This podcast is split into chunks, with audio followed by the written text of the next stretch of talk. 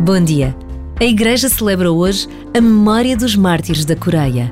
Bispos, padres, leigos, homens e mulheres, idosos, jovens e crianças, todos deram as suas vidas pela fé cristã no passado século XIX. E em 2026, a Jornada Mundial da Juventude irá acontecer precisamente na Coreia, onde se mantém viva e cheia de esperança a Igreja Católica.